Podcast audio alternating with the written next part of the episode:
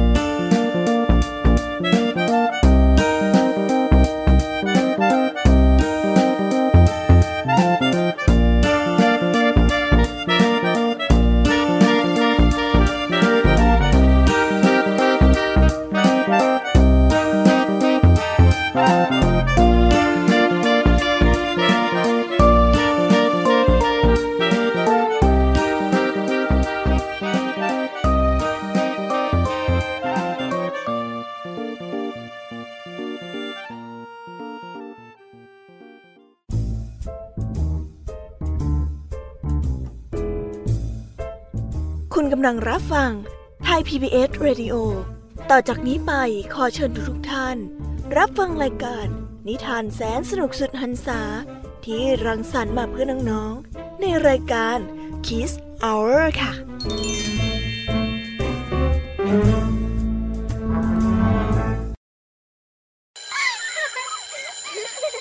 โรงเรียนเลิกแล้วกลับบ้านพร้อมกับรายการ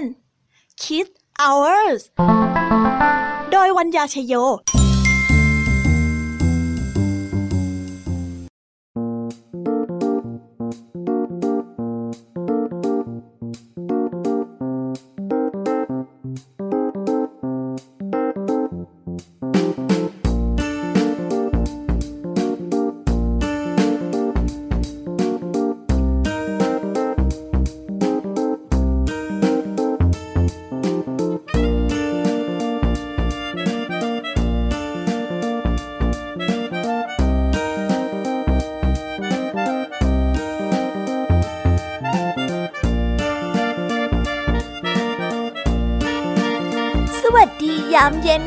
น้องๆที่น่ารักทุกๆคน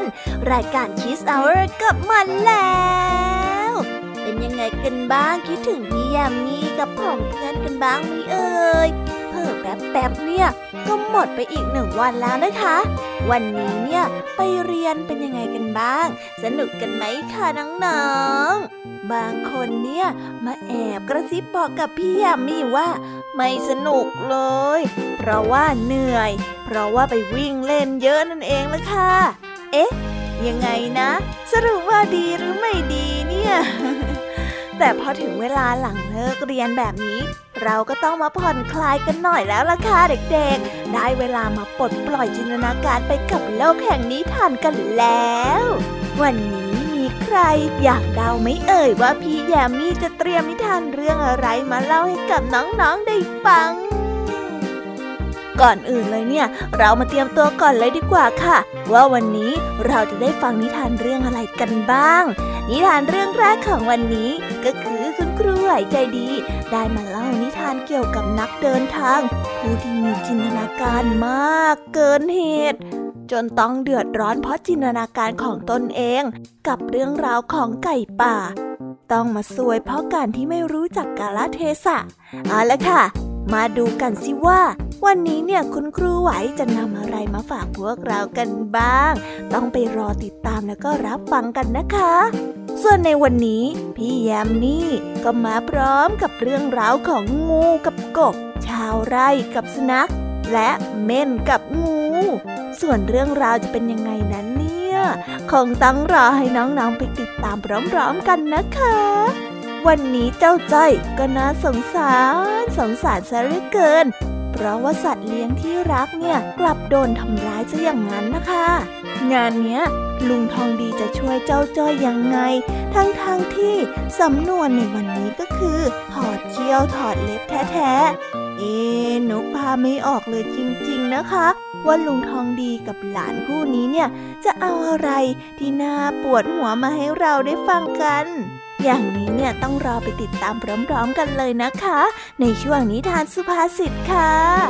ปิดท้ายด้วยนิทานเด็กดีจากทางบ้านที่เป็นเรื่องราวเกี่ยวกับคนที่ไม่รู้จักสำนึกในบุญคุณ ที่นอกจากไม่สำนึกแล้วเนี่ย ยังจะไปต่อว่าผู้ที่มีบุญคุณอีก ส่วนเรื่องราวจะเป็นอย่างไงนั้น เราไปรอฟังพร้อมๆกับช่วง นิทานพี่เด็กดีกันเลยนะคะ น้องๆคงจะตื่นเต้นกันแย่แล้วละสิ นอกจากตื่นเต้นเนี่ย ก็อยากที่จะฟังนิทานกันมากๆแล้วใช่ไหมล่ะคะ เอาเป็นว่าถ้าน้องๆพร้อมกันแล้ว เราไปตะลุยโลกนิทานพร้อมๆกันเลยค่ะ let's go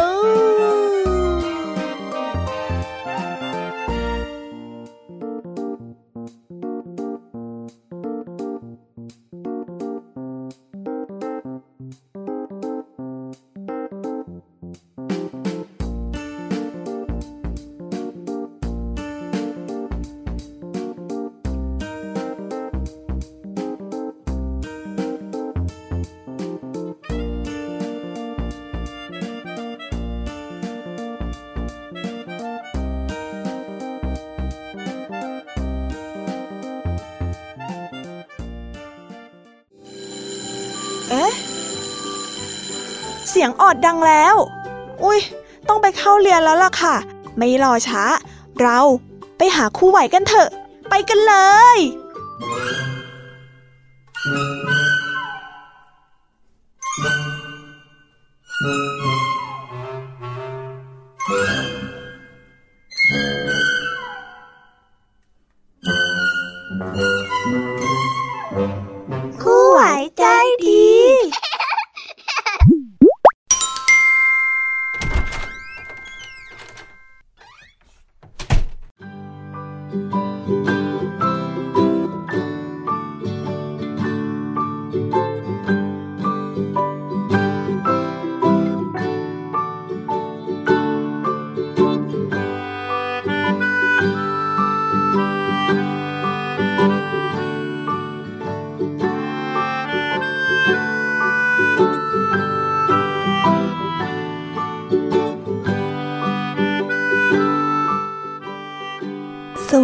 ค่ะเด็กๆที่น่ารัก ยินดีต้อนรับเข้าสู่ช่วงครูไหวใจดีนะคะ เป็นยังไงกันบ้าง ได้ข่าวว่าวันนี้เนี่ยมีคนเหนื่อย เพราะว่าวิ่งเล่นที่โรงเรียนทั้งวัน จะมีแรงฟังนิทานของคุณครูไหมเนี่ยหืมแต่ต่อให้จะฟังไหว หรือว่าฟังไม่ไหว วันนี้เนี่ยคุณครูก็นำนิทานมาฝากเด็กๆกันถึงสองเรื่องด้วยกัน นั่นก็คือเรื่อง นักเดินทางกับเรือ และเรื่อง ขันไม่รู้เวลา ไม่รอช้า เด็กๆคงพร้อมกันแล้วใช่ไหมล่ะคะ ถ้าพร้อมกันแล้วเนี่ย เราไปฟังนิทานเรื่องแรกจากคุณครูไหวกันเลยค่ะ ไปกันเลย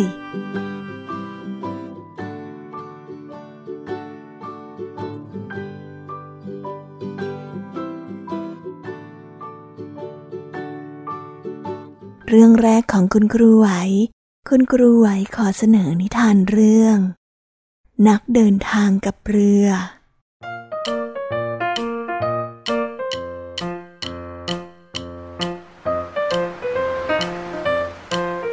วันหนึ่ง มีนักเดินทางกลุ่มหนึ่ง ได้เดินทางมาถึงริมทะเล และได้ตัดสินใจจะต่อแพเพื่อจะข้ามไปยังฝั่งตรงข้ามเเหล่านักเดินทางจึงขึ้นไปบนภูเขา เพื่อช่วยกันตัดไม้มาต่อแพร แต่ทันใดนั้นเอง นักเดินทางผู้หนึ่ง ก็ได้สังเกตเห็นบางสิ่งบางอย่าง ลอยอยู่กลางทะเล เขาจึงเอ่ยขึ้นว่า นี่พวกเรา ข้าคิดว่า พวกเราคงไม่ต้องเสียเวลาต่อแพรกันอีกต่อไปแล้วล่ะ โน่น พวกเจ้ามองไปทางโน้นสิ มีเรือลำหนึ่ง กำลังลอยมาหาพวกเราทางนี้ พวกเราพักผ่อนกันก่อนดีกว่า ที่เราต้องทำก็แค่รอ ให้เรือลำนั้นลอยมาจอดที่ชายฝั่ง แล้วพร้อมให้เราขึ้นไปใช้งานได้ยังไงล่ะ แม่โชคชะตาช่างเป็นใจให้การเดินทางของพวกเราเสือเกิน เมื่อเห็นเหตุการณ์เช่นนั้น เหล่านักเดินทาง จึงตัดสินใจรอคอยเรือลำนั้นด้วยความหวัง พวกเขาต่างก็นั่งนั่งนอนนอนกินอาหารเล่นดนตรีกันอย่างสบายใจ แต่พวกเขาก็นั่งรอทั้งวันทั้งคืน จนกระทั่งเผลอหลับไป พอรุ่งเช้า เหล่านักเดินทางก็พากันไปดูที่ชายหาด ว่ามีเรือที่ตนรออยู่ไหม และก็ได้รอยมาติดฝั่งแล้วหรือยัง แต่สิ่งที่พวกเขาเห็นเป็นเพียงแค่ท่อนสูงขนาดใหญ่ท่อนหนึ่งเท่านั้น นักเดินทางคนหนึ่งจึงเอ่ยขึ้นว่า เฮ้ย เป็นไปไม่ได้ มันจะกลายเป็นเพียงแค่ท่อนซุงไปได้อยังไงกัน ข้าเห็นกับตาว่ามันยิ่งใหญ่อย่างกับเรือสินค้า ข้าว่ามันต้องมีอะไรผิดพลาดไปแน่ ๆ หรือว่าจะมีคนมาขโมยเรือที่ข้าเห็นไป แล้วทิ้งท่อนซุงนี้ไว้ เพื่อเยาะเย้ยพวกเรา ใช่มันต้องใช่แน่ๆข้าว่ามันต้องใช่แน่ๆ ตอนนี้เพื่อนๆร่วมเดินทาง ต่างไม่พอใจที่หลงเชื่อในคำพูดของนักเดินทางคนที่หนึ่ง พวกเขารู้สึกเสียเวลาเป็นอย่างมาก และนักเดินทางอีกคนก็ได้พูดขึ้นว่า เป็นยังไงล่ะ โชคชะตาของเจ้านะ่ะเพราะโชคชะตาของเจ้านี่แหละ ที่ทำให้พวกเราต้องเสียเวลากันแบบนี้ ถ้าหากว่าพวกเราลงมือลงแรงช่วยกันตั้งแต่แรกป่านนี้เราก็คงได้ออกทะเลกันไปถึงไหนต่อไหนแล้ว ทั้งหมดจึงต้องพยายามช่วยกันปีนเขา เพื่อที่จะไปตัดไม้ และหาวัสดุเพื่อมาต่อแพที่จะใช้ในการออกทะเลเหมือนที่ควรทำเมื่อวันก่อน นิทานเรื่องนี้ ก็ได้สอนให้เรารู้ว่า หากมุ่งหวังสิ่งใด ให้รีบลงมือทำอย่ามัวเสียเวลารอคอยกับสิ่งที่ยังไม่มาถึง เพราะจะทำให้เราเสียเวลาซะเปล่าๆจำไว้นะคะเด็กๆเรามาฟังเกร็ดความรู้เล็กๆ น้อยๆ จากคุณครูไหวกันก่อนเลยนะคะ เด็กๆรู้ไหมคะว่า จินตนาการของคนเราเนี่ย บางที ก็ทำให้ชื่นใจ และบางทีก็ทำให้เราผิดหวังได้พอๆกันเลยนะคะ อย่างนิทานเรื่อง นักเดินทางกับเรือ นักเดินทางคนที่หนึ่งถูกเล่นงานจากจินตนาการล้วนๆ ก็เลยทำให้มาซวยในโลกแห่งความจริงยังไงล่ะคะ สาเหตุที่เป็นแบบนี้ก็เพราะคนเรามักจะมีความต้องการภายในจิตใจค่ะ พอเราต้องการ หรือรู้สึกอะไรมากๆแล้ว ก็จะเห็นเป็นสิ่งนั้น ที่คลับคล้ายคับคากัน จินตนาการของเราก็จะถูกกระตุ้นให้ทำงาน เพื่อเติมเต็มความต้องการของเรานั่นเอง อย่างที่นักเดินทางคนที่หนึ่งเนื่องจากเขาต้องต่อแพรและต้องการทำแพรเป็นเรื่องที่ยุ่งยาก เขาจึงขี้เกียจ และก็มองเห็นท่อนไม้กำลังลอยมา เขาจึงจินตนาการไปว่า นั่นเป็นเรือกำลังลอยมาหาพวกเขา แล้วเขาก็จะไม่ต้องทำแพนั้นอีกต่อไป หรือถ้าให้ยกตัวอย่างง่ายถ้าเด็กๆเห็นผ้าขนหนูผืนหนึ่งที่แขวนไว้ที่ผนังตอนกลางคืน เด็กๆต้องคิดว่า นั่นเป็นผีแน่ๆ ใช่ไหมล่ะคะ นี่ล่ะค่ะ ทั้งหมดจึงมาจากจินตนาการของเราเองทั้งนั้น ยังไงซะ นอกจากจินตนาการแล้วเนี่ย เราก็ยังต้องใช้เหตุผล เพื่อเราจะไม่ต้องมาเดือดร้อนในภายหลังเหมือนกับนักเดินทางนะคะ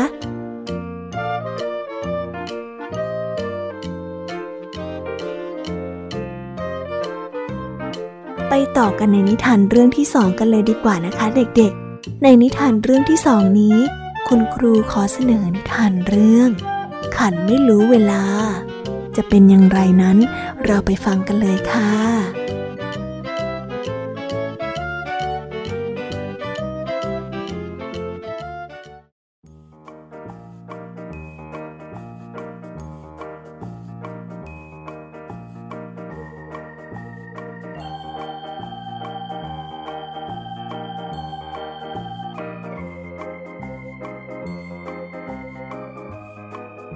กันละครั้งหนึ่งนานมาแล้ว ที่โรงเรียนประจำแห่งหนึ่ง มีนักเรียนอยู่มากถึงห้าร้อยคน นักเรียนเหล่านี้ อาศัยเสียงขันของไก่ตัวหนึ่ง ที่เลี้ยงไว้ที่โรงเรียนมานาน ให้เป็นเหมือนนาฬิกา ปลุกให้ลุกขึ้นมาทบทวน แล้วก็ศึกษาตำราเรียน ตอนเช้ามืดของทุกๆวัน ต่อมาไม่นาน ไก่ตัวนี้ก็ได้ตายลง เพราะว่ามันอายุเยอะมาก พวกนักเรียน จึงพยายามหาไก่ตัวใหม่มาเลี้ยงไว้ เพื่อทำหน้าที่แทนไก่ตัวเดิม จนกระทั่ง ได้ไก่ป่ามาตัวหนึ่ง จึงได้นำมาเลี้ยงไว้ แต่ว่าไก่ตัวนี้กลับไม่รู้จักเวลาที่ควรขัน เหมือนกับไก่ตัวเดิม เนื่องจากมันเป็นไก่ป่า จึงไม่เคยได้รับคำสั่งสอนว่าควรขันเวลาไหน มันจึงขันตามความพอใจของมัน ซึ่งบางครั้ง มันก็ขันเวลาที่ดึกเกินไปทำให้พวกนักเรียนในโรงเรียนตื่นขึ้นมาอ่านตำรากันในเวลานั้น จนเป็นเหตุวุ่นวายที่ทำให้ต้องตื่นกันทั้งคืน นักเรียนก็ได้เกิดการนอนไม่หลับ เมื่อนักเรียนนอนหลับไม่เพียงพอ ทั้งหมดต่างพากันหลับในในชั้นเรียน และบางครั้ง ไก่ตัวนี้ก็ขันในเวลาที่ช้าเกินไปทำให้ลูกศิษย์ ตื่นมาอ่านตำราไม่ทัน เมื่อเป็นเช่นนี้ทุกครั้ง ครั้งแล้วครั้งเล่าทำให้ลูกศิษย์นักเรียน ก็เริ่มหมดความอดทน และเห็นว่าหากยังคงเลี้ยงไก่ตัวนี้ต่อไป พวกเขา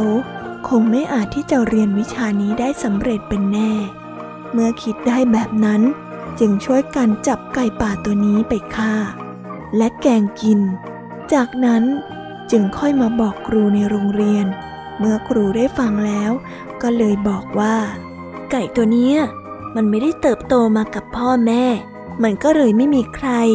ค่อยอบรมสั่งสอนยังไงล่ะ จึงไม่รู้ว่า เวลาไหนควรขัน หรือเวลาไหนไม่ควรขันทำให้ภัยเนี่ยนะ มาสู่ตนเอง โดนจับกินเลยเป็นยังไงล่ะ นิทานเรื่องนี้ก็ได้สอนให้เรารู้ว่า ผู้ที่ไม่รู้กาลเทศะ มักนำความเดือดร้อนมาสู่ตนเองได้ในที่สุด ก็ได้จบกันไปแล้วนะคะสำหรับนิทานเรื่อง ขันไม่รู้เวลา เดี๋ยวคุณครูจะอธิบายเพิ่มเติมนะคะว่าทำไมเจ้าไก่ป่าจึงต้องมามีจุดจบแบบนี้ สาเหตุก็เพราะว่า ไก่ป่านั้น มีสภาพแวดล้อมที่แตกต่างจากไก่บ้าน ตรงที่ไม่มีคนคอยขุนอาหารให้เหมือนกับไก่บ้าน พอมีคนขุนอาหารให้เป็นเวลา มันจึงจดจำเวลาในการรับประทานอาหาร หากไก่ป่า ต้องการหาอาหารกินเอง มันจึงไม่เคยสนใจในเรื่องของเวลา และการขันให้ตรงเวลาสักเท่าไหร่ ก็เลยขันตามใจตัวเองนั่นเองค่ะ แต่ที่จริง เจ้าไก่ป่า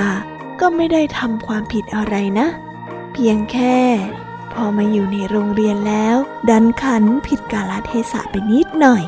พวกนักเรียนก็เลยไม่พอใจ ก็เลยต้องเป็นแบบนี้นี่เองล่ะค่ะ และในวันนี้ เวลาของคุณครูไหวก็ได้จบลงไปแล้ว ป่านนี้เนี่ยพี่แยมมี่ก็คงมานั่งรอน้องๆอยู่แล้วล่ะค่ะ งั้นเดี๋ยวคุณครูไหว ขอส่งน้องๆ แล้วก็เด็กๆ ไปหาพี่แยมมี่กันก่อนเลยนะคะสำหรับวันนี้คุณครูไหวก็ต้องขอกล่าวคำว่า สวัสดีค่ะ บ๊ายบาย ไปหาพี่แยมมี่กันเลย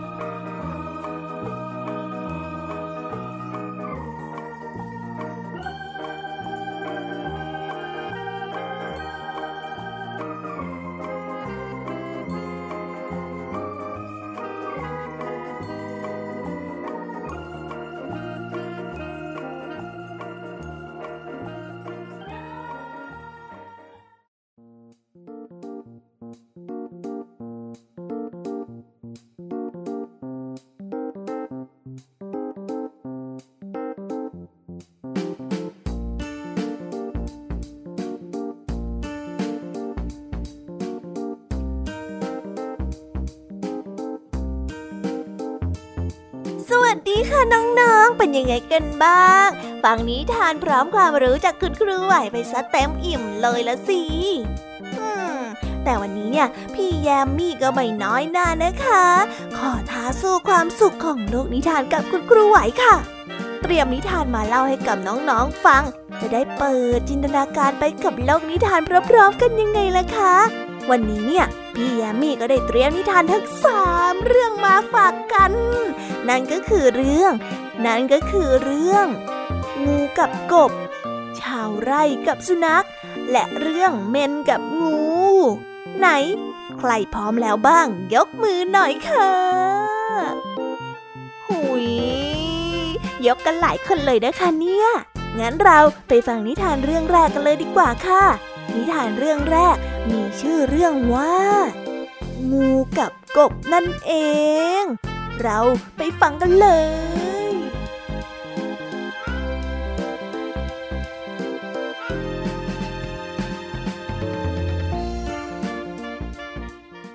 ในวันหนึ่ง มีงูตัวหนึ่ง นอนหลบอยู่ใกล้รากไม้ต้นไม้ใหญ่ จู่ๆมันก็เหลือบไปเห็นเจ้ากบตัวหนึ่ง กระโดดผ่านมา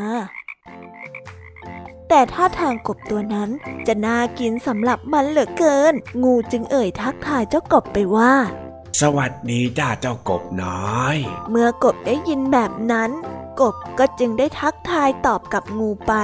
พร้อมกับกล่าวชมงูว่า สวัสดีเจ้างูฮ่าฮ่าผิวหนังเนี่ยนะ เหลืองราวกับทองคำเชียวนะ ผิวหนังของเจ้าละนะช่างสวยงามจริง ๆ เลยอะฉันนะนะ ไม่เคยเห็นใครผิวสวยเท่าเจ้าเลยนะเจ้างู หลังจากที่พูดจบ เจ้ากบก็ค่อยๆ กระโดดห่างออกไป เพราะรู้ว่าไม่ควรที่จะอยู่ใกล้กับงู เพราะโดยธรรมชาติแล้ว งูมักจะกินกบอยู่เสมอ แต่เมื่อเห็นแบบนั้นแล้ว ด้วยความเจ้าเล่ห์และก็หวังว่าจะกินเจ้ากบน้อยให้ได้ เจ้างูจึงตอบกลับไปว่า ตัวของเจ้าเองก็มีจุดสีเขียว เหมือนกับระดับด้วยเพชรมรกตแวววาว งดงามมากๆ เช่นกันนะเจ้ากบน้อย ดูสิ เห็นแล้วรู้สึกอยากจะสัมผัส มันต้องแวววาวเหมือนได้สัมผัสกับอัญมณีแน่ ๆ เลย เมื่อได้ยินเช่นนั้น เจ้ากบจากที่กำลังระวังตัวอยู่ ก็ได้หลงเพลิดเพลินไปกับคำชมของเจ้างู มันจึงรีบกระโดดเข้าไปใกล้กับเจ้างู ด้วยความภาคภูมิใจ ตอนนี้ก็ได้เข้าทางของเจ้างูแล้ว มันเลยพยายามชื่นชมล่อหลอกให้เจ้ากบด้วยคำพูดต่างๆ นานา ให้เข้ามาใกล้ตนอีก เข้ามาใกล้อีกแล้วก็ใกล้อีก เจ้าจะรู้ตัวไหมว่า เมื่อเจ้าอยู่บนใบบัว เจ้านั้นดูงามยิ่งกว่าดอกบัวดอกใดที่อยู่ในบึงซะอีก กบได้ฟังดังนั้นก็ยิ่งภูมิใจ พอหลงตัวเองเอามากๆ ก็ยิ่งกระโดดเข้าไปใกล้เจ้างูมากขึ้นมากขึ้น เพื่อหวังจะได้ฟังคำชมจากเจ้างูต่อ ถึงในตอนนี้ เจ้างูก็รู้แล้วว่า เจ้ากบตัวนี้คงต้องกลายเป็นอาหารของตนแน่ ๆ เจ้างูจึงได้ตอบกับเจ้ากบไปว่า อืม ข้าได้ยินมาว่า เจ้าสามารถมุดลงไปในรูที่เล็กที่สุดได้ด้วยเหรอ เจ้าอยากลองเข้าไปดูในท้องที่คดเคี้ยวของข้าไหมล่ะ อะ เดี๋ยวข้าจะอ้าปากเปิดทางให้เจ้าเข้าไปดูก็ได้อาแล้วงูก็ได้อ้าปากกว้าง เมื่อเจ้ากบเห็นแบบนั้นจึงกระโดดลงไปในปากของเจ้างูทันที เพราะหวังว่าจะอวดความสามารถของตน แต่ตอนนี้ก็ไม่ทันเสียแล้ว เจ้ากบที่ไม่รู้ทันเล่ห์เหลี่ยมของงู ได้หายเข้าไปในท้องของงูแล้ว เหลือแต่เจ้างู ที่หัวเราะแล้วก็ชอบใจ พร้อมกับพูดขึ้นว่า เจ้ากบน้อย เจ้าช่างมีจิตใจงดงามซะจริง ๆ ถึงกับขนาดไม้ข้ากินได้โดยที่ไม่ต้องออกแรงอะไรเลย นิทานเรื่องนี้ก็ได้สอนให้เรารู้ว่า จงระวังคำชื่นชมจากศัตรู เพราะคำพูดที่แสนหวานจะนำภัยมาสู่ตนเองได้นะคะโอ้ยเจ้ากบน้อย ไม่น่าเลย ผลสุดท้ายก็ตกเป็นเหยื่อของเจ้างูจนได้ฮ้ยน่าเสียดายจริง ๆ เลยนะคะเนี่ย เอาเป็นว่าเราไปต่อกันในนิทานเรื่องที่สองของพี่ยามีกันเลยนะคะ ในนิทานเรื่องที่สองของพี่ยามีพี่ยามีขอเสนอนิทานเรื่อง ชาวไร่และสุนัข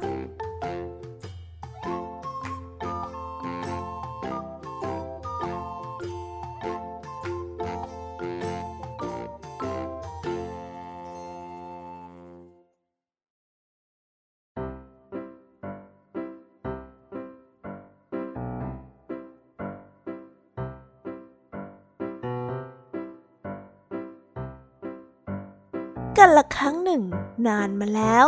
ชาวไร่ได้เลี้ยงแพะ และแกะไว้ เพื่อรีดนมไปขาย เลี้ยงวัวไว้ เพื่อที่จะใช้แรงงาน ลากของ และเลี้ยงสุนัขอีกสองตัว เพื่อที่จะเอาไว้เฝ้าบ้าน เมื่อฤดูหนาวมาเยือน ได้เกิดหิมะตกอย่างหนักติดต่อกันมาเป็นเวลาหลายเดือนทำให้ชาวไร่ไม่สามารถออกไปหาอาหารได้ และจากนั้นไม่นาน อาหารและสเสบียงต่างๆ ที่เก็บสำรองไว้ก็หมดลง ชาวไร่จึงตัดสินใจฆ่าแกะเพื่อกินประทังชีวิต แล้ววันต่อมา เขาก็ฆ่าแพะ และอีกหลายวันต่อมา และอีกหลายวันต่อมา เขาก็ฆ่าวัว เมื่อสุนัขทั้งสองเห็นดังนั้น ก็เกิดความหวาดระแวง และก็ได้ปรึกษากันว่า เออ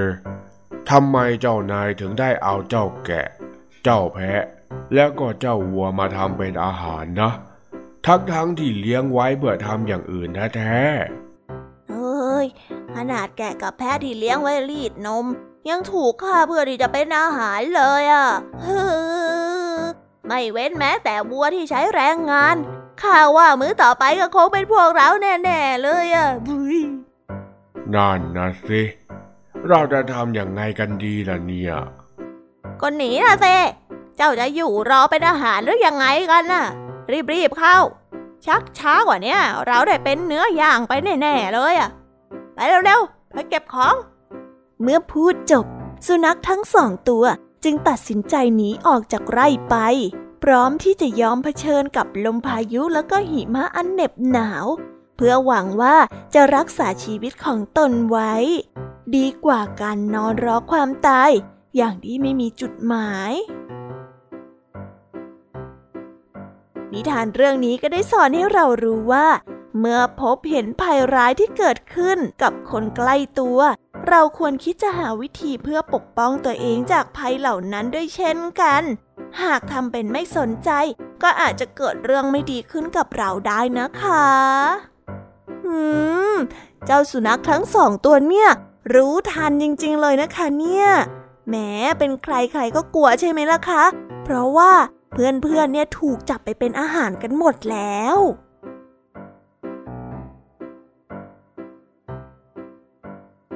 งั้นเราไปต่อกันในนิทานเรื่องที่สามกันเลยนะคะ ในนิทานเรื่องที่สามนี้ พี่แยมมี่ขอเสนอนิทานเรื่อง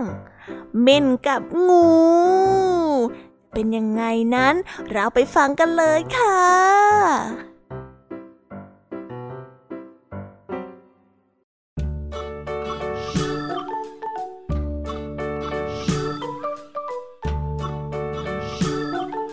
วันหนึ่ง เม่นเผอิญเดินผ่านมา แล้วเขาก็มีนิสัยเอาแต่ใจตัวเอง ชอบแย่งของของคนอื่น ผ่านมาเห็นงูนอนขดอยู่ที่ปากทางเข้าโพรงแห่งหนึ่ง มันจึงเอ่ยถามงูไปว่า โหโพรงนี้นะ ช่างดู น่าอยู่ซะจริง ๆ เลย เนี่ย เป็นโพรงของเจ้าเหรอเจ้างูข้านี่อยากมีพงแบบนี้มั่งจังเลยนะเมื่อได้ยินแบบนั้น งูจึงตอบกลับไปว่าใช่แล้วล่ะโพรงของข้าเป็นที่ที่แสนพิเศษ และภายในนี้ก็มีพี่น้องข้าอาศัยกันอยู่อีกหลายตัว มันเย็นสบายในยามที่อากาศร้อน และก็อบอุ่นเมื่อฤดูหนาวมาเยือนโพรงนี้เป็นที่อยู่ที่ข้ารักมากๆเลยแหละเจ้าเบนเมื่อเมนได้ยินเช่นนั้น จึงขออนุญาตงูเข้าไปเยี่ยมชมภายในโพรงแห่งนี้ และงูก็ได้ตอบตกลง ในขณะที่เม่นกำลังเข้าไปสำรวจโพรงภายใน ก็เกิดความชอบใจอย่างหนึ่ง และอยากจะยึดโพรงนี้ไว้เป็นที่อยู่อาศัยของมัน มันจึงนอนลงไปซะดื้อแล้วไม่ยอมออกจากโพรง จนงูที่อาศัยอยู่ในโพรงแห่งนี้จึงพูดขึ้นว่า เออเจ้าเม่นข้าว่าเจ้าเข้ามาในนี้ดานเกินไปแล้วนะ บางที เจ้าก็ควรที่จะออกจากโครของพวกเราไปได้แล้วล่ะ แต่เจ้าเม่นเกเร นึกในใจว่ามันได้บ้านหลังใหม่แล้ว พอได้ยินคำนั้นมันจึงโมโหมาก และได้ตอบกลับไปทันควันว่า ไม่ข้าไม่ออกหรอกนะข้าตัดสินใจแล้วว่าจะอยู่ในโพรงนี้เนี่ย พวกเจ้าจะอยู่ด้วยก็ได้นะข้าไม่ถือหรอกแต่ถ้าพวกเจ้าไม่พอใจก็ย้ายไปอยู่ที่อื่นสิ ข้าขอบใจโพรงแห่งนี้โพรงนี้เป็นบ้านของข้าแล้ว ทันทีที่เม่นพูดจบ มันก็ได้ม้วนตัวกลม พร้อมกับสะบัดขนอันแหลมคมขึ้นทำให้เหล่างูกลัว กลัวว่าจะถูกขนเม่นทิ่มแทงเข้าไปที่ตัว จึงจำใจต้องพากันเดินออกไปจากโพรงแห่งนี้ นิทานเรื่องนี้ก็ได้สอนให้เรารู้ว่า ผู้ที่ปล่อยให้ศัตรูเข้ามาอยู่ที่ภายใน หรือเขตปลอดภัยของตน ก็ย่อมจะพบเจอกับความเดือดร้อนอยู่เสมอนะคะจบไปแล้วนะคะสำหรับนิทานของพี่ยามีทั้งสามเรื่อง เป็นยังไงกันบ้าง สนุกกันไหมเอ่ยว้าเผลอแป๊บเดียวเนี่ย เวลาของพี่ยามีก็หมดซะแล้วอะ พี่ยามียังอยากจะเล่านิทานให้กับน้องๆฟังอยู่เลยอะ แต่ว่าพี่ยามีก็ต้องขอส่งน้องๆ ให้กับลุงทองดีแล้วก็เจ้าจ้อยในช่วงต่อไปกันเลยดีกว่านะคะ ว่าวันนี้เนี่ยจะมีเรื่องอลหม่านอะไรเกิดขึ้นอีก ในช่วงนิทานสุภาษิตค่ะ ถ้าน้องๆพร้อมแล้วเนี่ย เราไปฟังนิทานสุภาษิตกันเลยค่ะ ไปกันเลย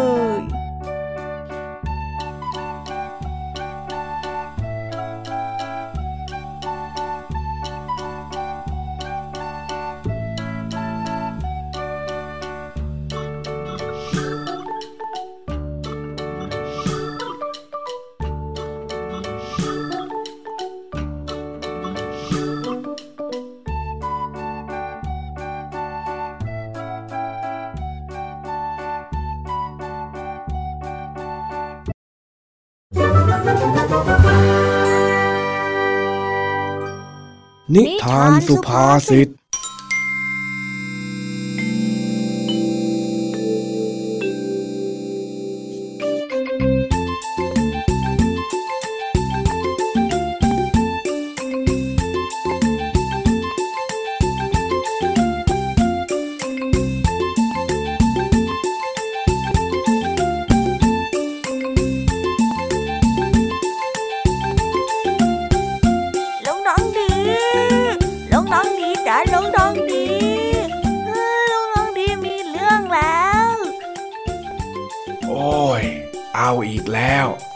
จะต้องมีเรื่องให้มันได้ทุกวี่ทุกวันสินะเจ้าจ้อย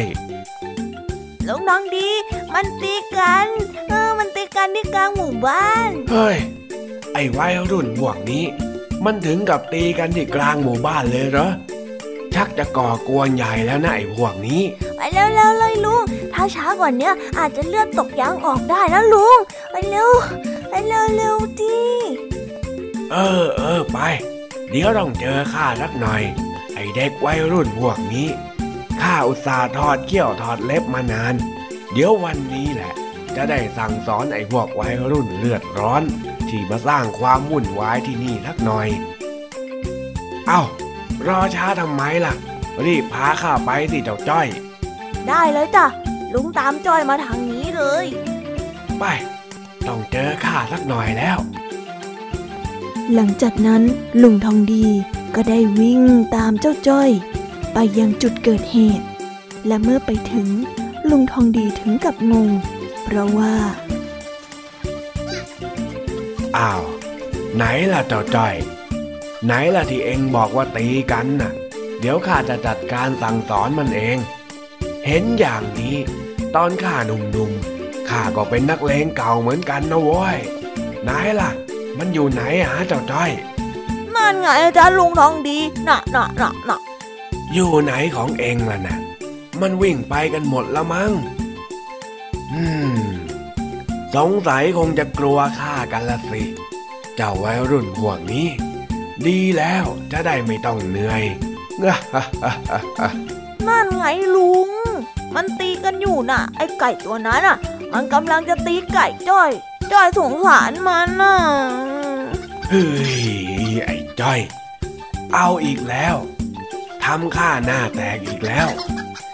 มาให้ข้าเคกหัวซะดีๆนะเออเออเออเดี๋ยวก่อนเดี๋ยวก่อนจ้อยยอมให้ลุงเคกหัวก็ได้อะแต่ลุงช่วยไก่จ้อยก่อน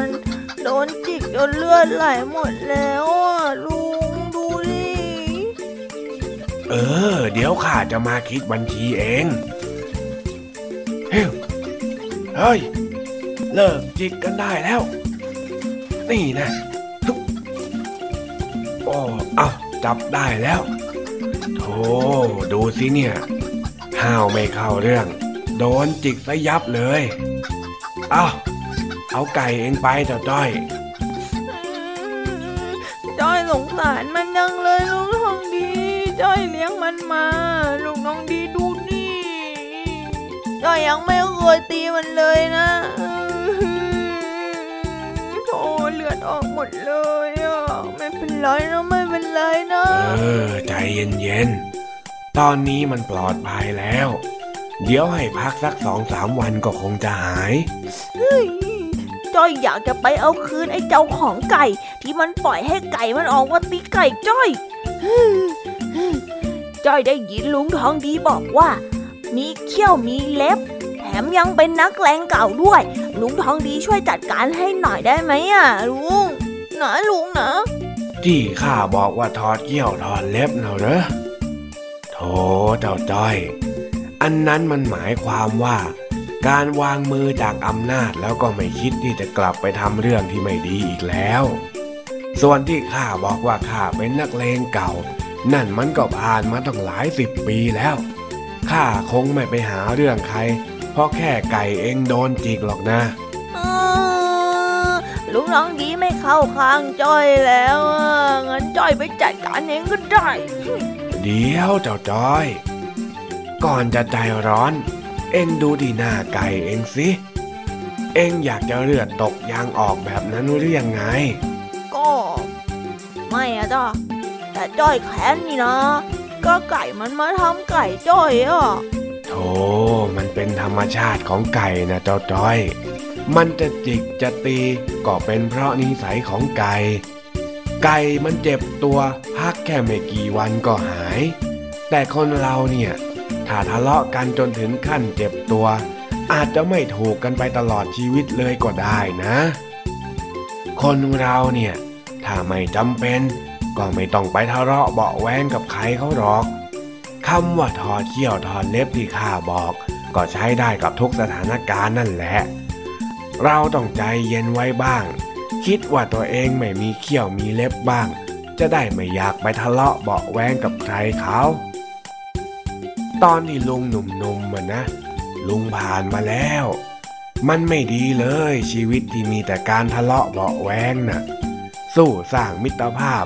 สร้างสหายซะยังจะดีกว่า มีเพื่อนเยอะ ไปไหนก็อุ่นใจ มีเรื่องเดือดร้อนเดี๋ยวก็มีเพื่อนช่วย ถ้าหากว่าเหงา ก็ยังมีเพื่อนให้คุย แต่ถ้าไม่มีเพื่อนเนี่ย ชีวิตมันจะเศร้าส้อยเอาได้ หลังจากที่ลุงรู้แบบนี้แล้ว ลุงถึงถอดเขี้ยวถอดเล็บ แล้วก็เลิกเป็นนักเลงยังไงล่ะเจ้าจ้อย ก็จริงของลุงนะจ๊ะ งั้น เรากลับบ้านกันดีกว่านะจ๊ะลุง เอาไก่ไปรักษาสักสองสามวันมันก็คงหายเนาะเจ้าไก่เนาะตอนนี้จ้อยสบายใจแล้วล่ะ ขอบคุณลุงทองดีมากๆเลยนะจ๊ะที่เล่านิทานให้จ้อยได้ฟังอะ เดี๋ยวเดี๋ยวข้าไปเล่านิทานให้เองฟังตอนไหนฮะ ยังไม่ทันจะได้เล่าอะไรเลยนะเนี่ย ก่อนนิทานตักแก่ถอดเล็บที่เล่าว่ามีคน มีเพื่อนเยอะดีกว่ามีศัตรูเยอะยังไงล่ะจ๊ะจอยกลับบ้านก่อนแล้วนะจ๊ะบายบายจะลุงทองดีแม่เอ็งนี่มันกวนในทุกตอนจริง ๆ นะเจ้าจ้อยอย่าให้ถึงทีข้ามั่งละกันนะ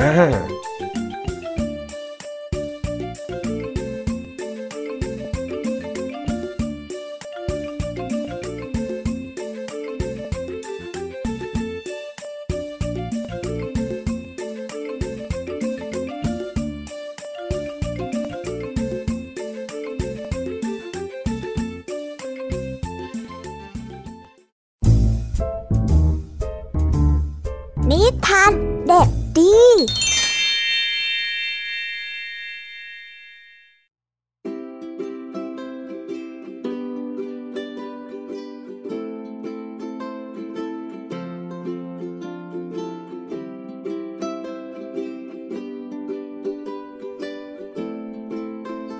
วัสดีครับ วันนี้ก็กลับมาพบกับนิทานของพี่เด็กดีกันอีกเช่นเคย พี่ถึงพี่เด็กดีกันไหม พี่เด็กดีคิดถึงน้องๆแล้วก็เพื่อนๆทุกคนเลย เพราะว่าวันนี้เนี่ยพี่เด็กดีได้เตรียมนิทานเรื่อง นักเดินทางกับต้นข่อยมาฝากกัน ถ้าเพื่อนๆแล้วก็น้องๆพร้อมกันแล้วเนี่ย เราไปฟังกันเลยครับ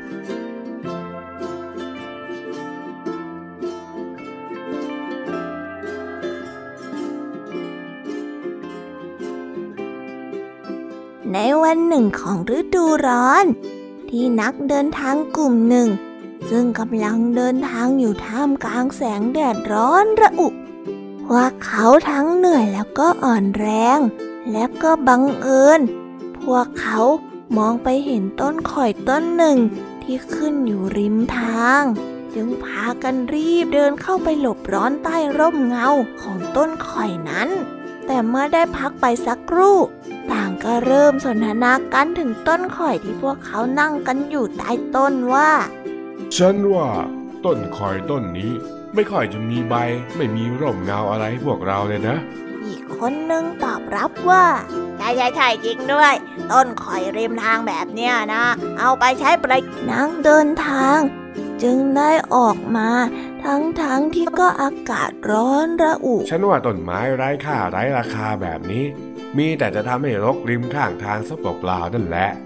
ต้นข่อยเงียบแล้วก็ฟังคำวิพากษ์วิจารณ์ของตนอยู่สักพัก จึงได้กล่าวกับนักเดินทางทั้งหลายว่า ในขณะที่ข้าให้ที่พักพิงและร่มเงาแก่ผู้คนที่สัญจรไปมา ซึ่งรวมทั้งพวกเจ้าทั้งหลายด้วยนี้ แต่พวกเจ้ากลับไม่เห็นคุณค่าของข้าคิดแต่มองหาข้อเสีย ข้าว่าพวกเจ้าเองนั่นแหละ ที่รกริมทางและไร้ค่ายิ่งกว่าอะไรทั้งหมด พวกเจ้าจงออกไปจากร่มเงาของเราซะเดี๋ยวนี้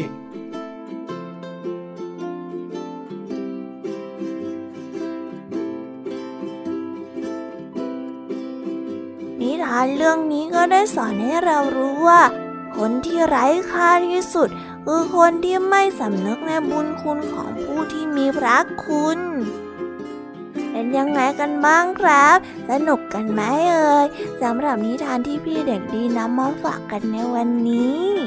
เด็กดีต้องรู้จักสำนึกบุญคุณนะครับ เหมือนกับที่ต้นข่อย ให้ร่มเงาแก่พวกนักเดินทาง แต่เจ้าพวกนักเดินทางกลับไม่รู้คุณของเจ้าต้นข่อย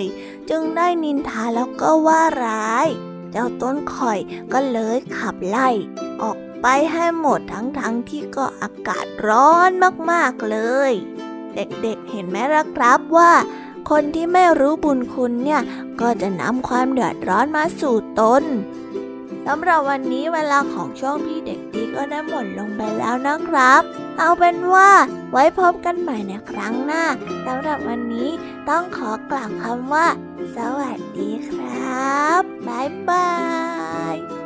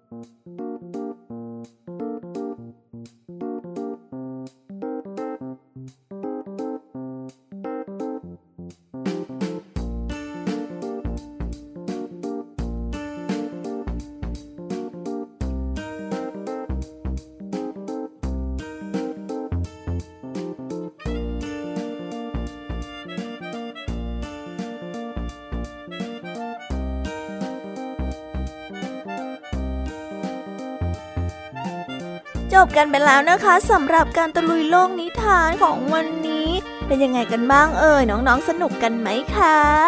วันนี้คุณครูไหวได้มาพร้อมกับนิทานเรื่อง นักเดินทางกับเรือ ที่สอนให้เรารู้ว่า เราไม่ควรที่จะเชื่อจินตนาการจนเกินไปนะคะ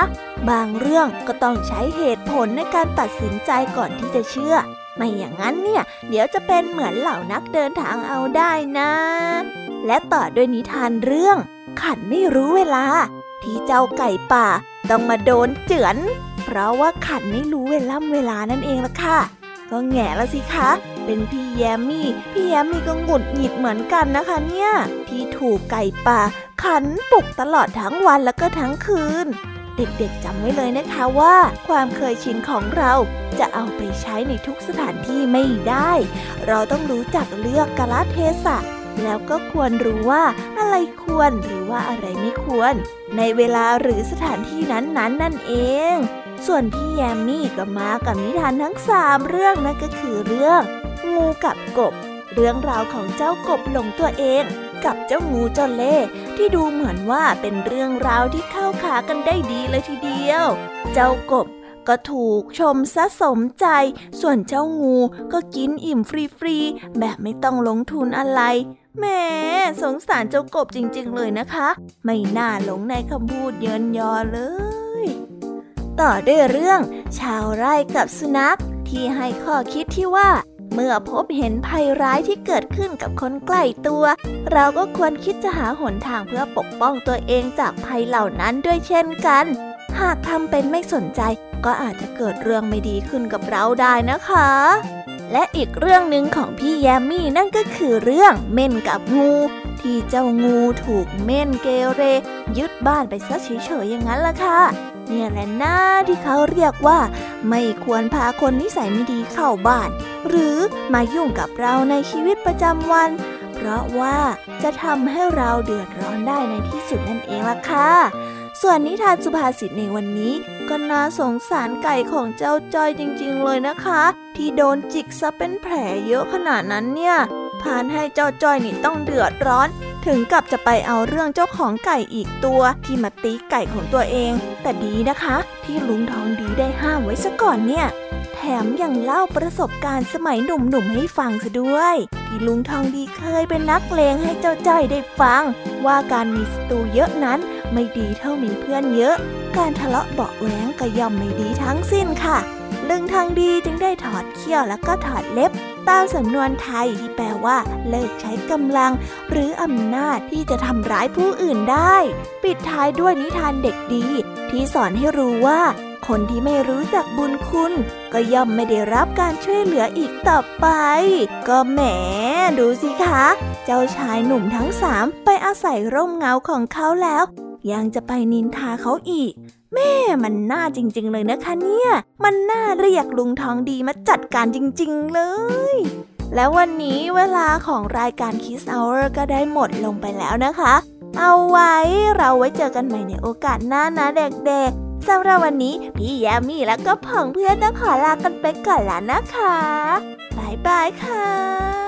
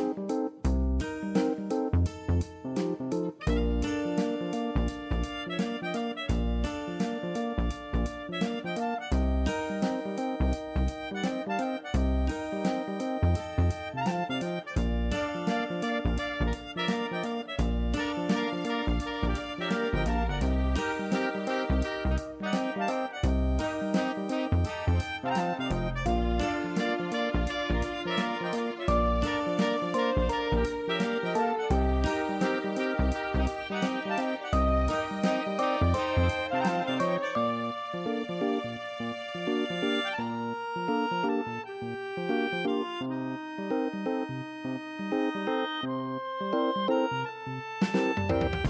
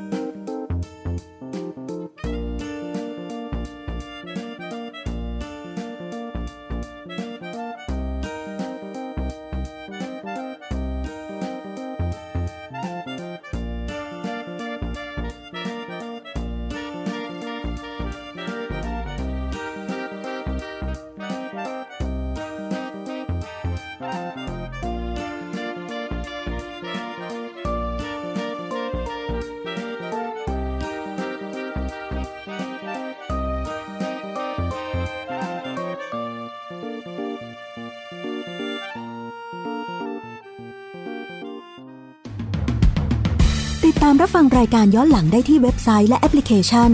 ไทย PBS Radio ไทย PBS Radio วิทยุข่าวสารสาระ เพื่อสาธารณะและสังคม